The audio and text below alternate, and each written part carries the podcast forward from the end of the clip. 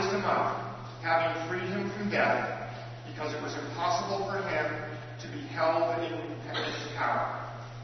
For David says concerning him, I saw the Lord always before me, for he is at my right hand, so that I will not be shaken. Therefore my heart was glad, and my tongue rejoiced. Moreover, my flesh will live in hope. For you will not abandon my soul to Hades, or let your Holy One experience corruption. You have made known to me the ways of life. You will make me full of gladness with your presence. Fellow Israelites, I may say to you confidently of our ancestor David that he both died and was buried, and his tomb is with us to this day. Since he was a prophet, he knew that God had sworn an oath to him that he would put one of his descendants on the throne. Foreseeing this, David spoke of the resurrection of the Messiah, saying, He was not abandoned to Hades, nor did his flesh experience corruption. This Jesus God raised up, and of that all of us are witnesses. Hear what the Spirit is saying to the church.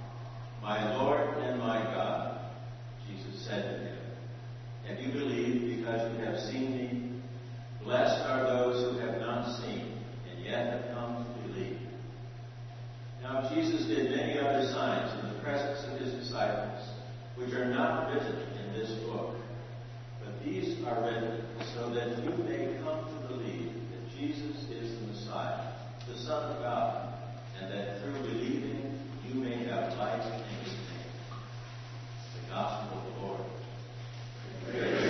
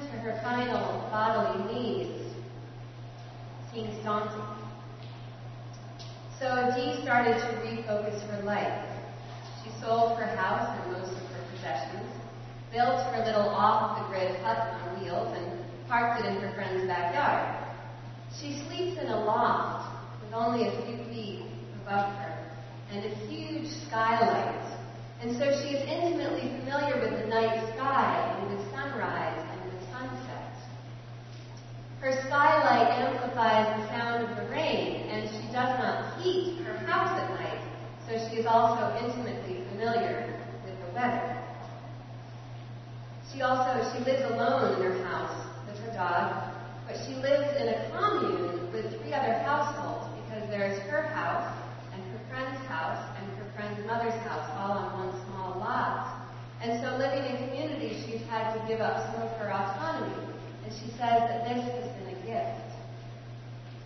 In her new lifestyle, Dee has found a deep well gratitude. She shares her story with humility and gratitude, and in that I witnessed grace in her. She ended her TED talk by repeating those three things, the things that she says that we need more of in our lives and in our world grace, gratitude, and humility. Gratitude, humility, and grace. Well, that's interesting, I thought, because three other stories are on my radar this weekend, and they have a lot to do with gratitude, humility, and grace. So here they are, in backwards order. Grace. We got to baptize two baby boys this morning, and they were 10-month-old baby boys with little ties fun hats. Patrick and Ryan were brought to us by their parents and godparents at the 8 a.m. service to receive the sacrament of holy baptism. They were brought forward. Their grown-ups made promises to live faith-filled, love-filled, God-centered lives on their behalf. Patrick and Ryan each were washed in blessed waters, sealed by the Holy Spirit, and marked as Christ's own. They were given the light of Christ, and all that we did for them and with them this morning pretty much went over their heads. But honestly,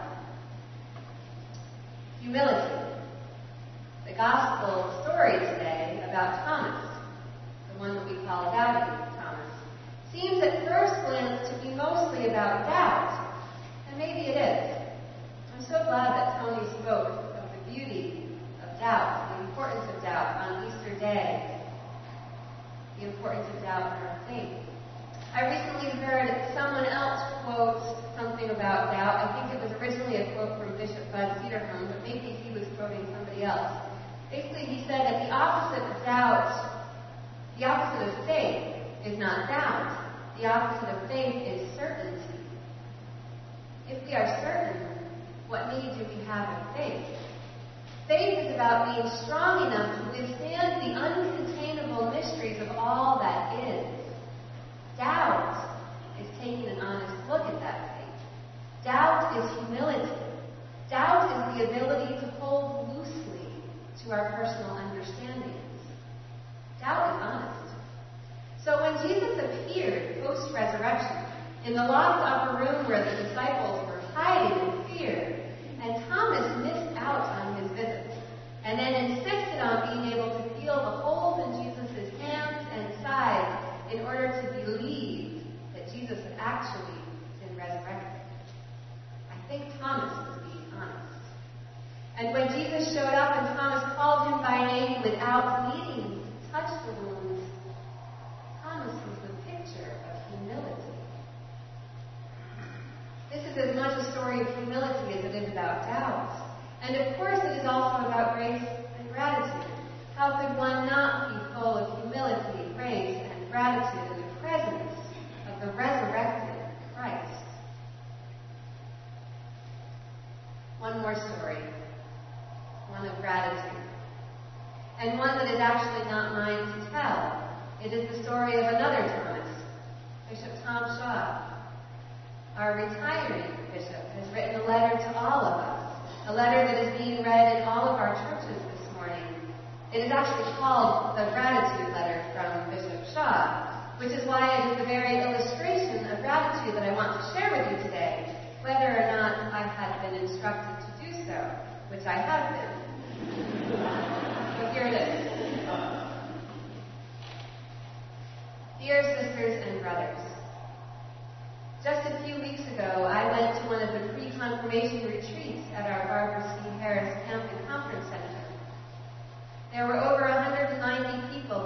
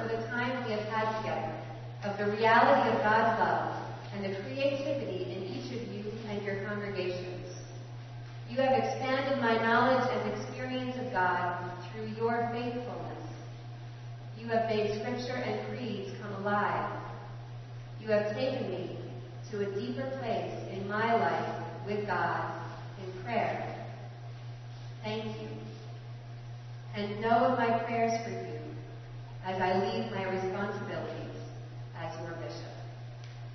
Faithfully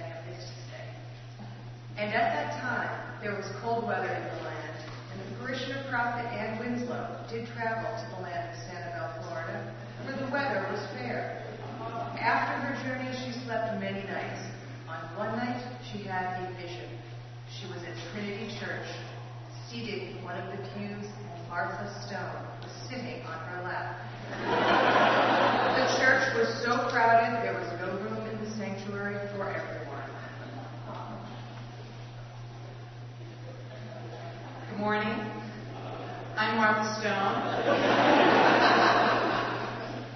I know Ann Winslow. I've worked with Ann Winslow. Ann Winslow is a friend of mine. And in my life, I will never sit on Ann Winslow's lap.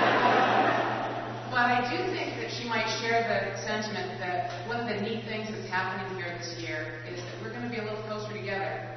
This is like playing to a packed house, and you've seen one of the uh, more obvious changes in the church is that we move the screen forward so that we can make more room for fellowship in the narthex. And as I think through this, it's an incredible opportunity for us to get together in the pew, to look one another in the eye, and to come together even as a stronger community by the time this is finished and we're ready to um, uh, reoccupy the new parish house. So, for Kate and for me, who are the publishers of the Hard Hat Herald, this is your icon. You want information, go to the website, church's website,